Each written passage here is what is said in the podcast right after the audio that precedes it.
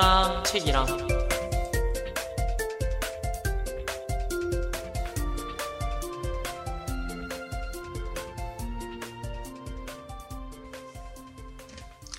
안녕하세요. 태우랑 책이랑의 최태우입니다. 제가 한동안 시험 기간으로 바빠서 방송을 하지 못했는데요. 이제 시험 기간이 끝난 지금으로부터 다시 본격적으로 방송을 시작하려고 합니다.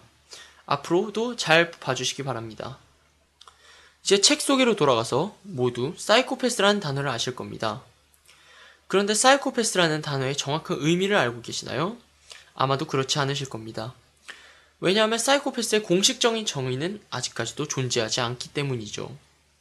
그리고 이번에 소개할 책은 사이코패스의 뇌과학, 사이코패스인 뇌과학자에 관한 책, 괴물의 시면에 대해 소개해드리겠습니다. 이 책은 평범한 일상을 살고 있는 신경과학자이자 의대 교수인 제임스 펠런의 저서로 자신의 뇌를 fMRI 촬영을 통해 사진을 찍은 후 자신의 뇌에서 사이코패스의 징후를 보게 되며 시작됩니다.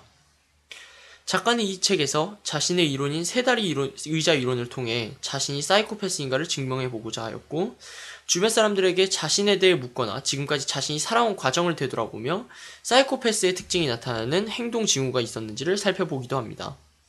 그리고 책의 마지막에서 그는 자신을 친사회적 사이코패스라 정의를 내리며 책을 끝맺습니다. 어, 우선은 아까 언급했던 세 다리 의자 이론에 관한 얘기인데요. 그것에 관한 작가의 생각을 읽어드리겠습니다. 마침내 모든 게 딸깍 맞물린 것은 2006년 어느 토요일 욕조에 누워 법원의 숙취를 달래며 뉴욕타임스에 실린 십자말 풀이를 하던 중이었다. 문제와 씨름하던 나는 긴장을 풀고 그냥 주위를 한번 둘러보았다. 집 뒷뜰을 훑다 보니 정원에서 쓰는 다리 셋 달린 나무 의자가 보였다. 어머니가 주말에 제라늄을 다듬을 때 쓰는 물건이었다. 식물의 상처를 너무 많이 입혀도 성장이 지체되고 너무 적게 입혀도 굼뜬 식물이 되며 딱 알맞은 양의 스트레스와 보살핌이 개화를 최대화한다는 사실이 떠올랐다. 그 순간 사이코패시의 병인에 대한 그럴듯한 설명이 창조되었다. 사이코패시의 세 요소와 그 상호작용이 뒤뜰 정원의 다리 셋 달린 의자로 표상됐다.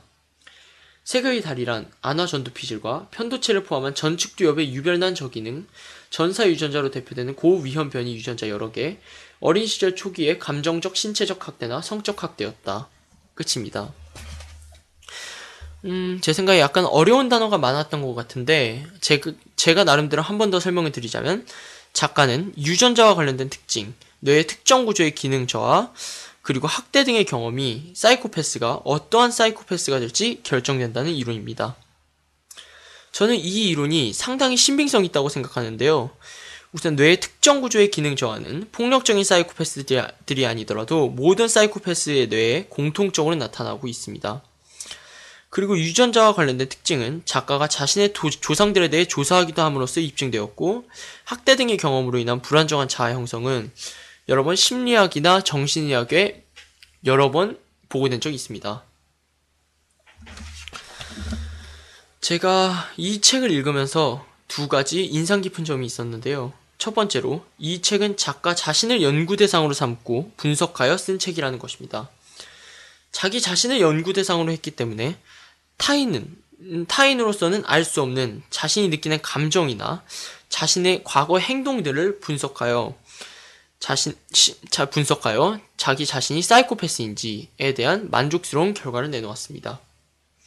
그리고 두 번째로 자신이 사이코패스의 유전자와 뇌를 가지고 있음에도 불구하고 사이코패스라 불리우는 살인자 등의 범죄자가 되지 않았다는 것을 통해 사이코패스의 특성을 가진 사람들은 생애 초기에 확인함으로써 그들이 어려움에 빠지지 않도록 지켜야 한다고 주장하였습니다. 이 주장에 관한 부분을 읽어드리겠습니다. 2013년 늦겨울 어머니가 나에게 물었다.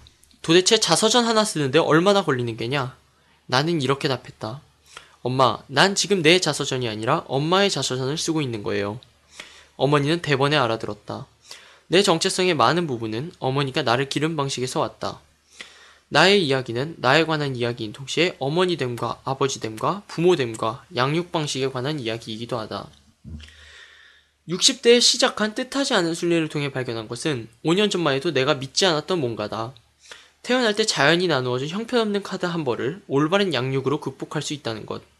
지금까지 책을 읽었다면 눈치챘겠지만 난 결코 천사가 아니다. 하지만 훨씬 더 나쁜 모습으로 성장할 수도 있었다. 나는 사이코패스와 그 유전자를 사회에서 제거해야 한다고 생각하지 않는다. 그렇게 해버리면 인류는 결국 사라질 것이다. 우리는 사이코패스의 특성을 가진 사람들을 생애 초기에 확인하고 그들이 어려움에 빠지지 않도록 지켜주어야 한다.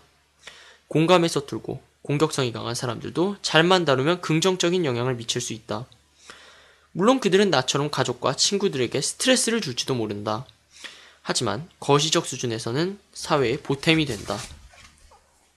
끝입니다. 저는 원래 사이코패스에 대해 공격적이기만 하고 범죄자, 살인자 등 그런 사람들은 모두 사이코패스라는 편견에 사로잡혀 있었습니다. 그런 저에게 이 부분은 사이코패스에 대한 저의 편견을 없애준 결정적이고 고마운 부분입니다. 이 책의 표지를 보시면 알겠지만 상당히 무서운 분위기를 형성시켜 상당히 거부감을 줍니다. 그래도 겁먹지 말고 꼭 읽어보시기를 추천드립니다. 하지만 이 책은 어느 정도의 전문 지식이 필요하다는 점을 염두에 두고 읽어주시기 바랍니다.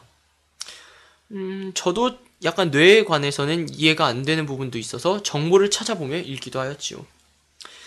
사이코패스와 뇌과학에 관심이 있는 모든 분들께 이 책을 추천드리며 방송을 마치겠습니다. 감사합니다.